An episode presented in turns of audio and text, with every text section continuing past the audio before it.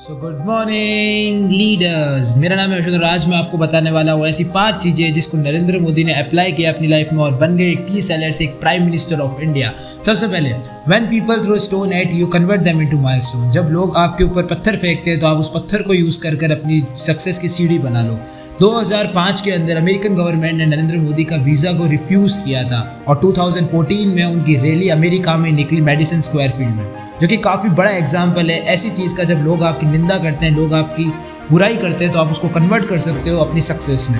Second point always compare yourself with yourself to improve हमेशा खुद को खुद से कंपेयर करो, ना कि किसी और से, क्योंकि अगर आप खुद से कंपेयर करोगे तो आप अपने आप से बेहतर होते जाओगे।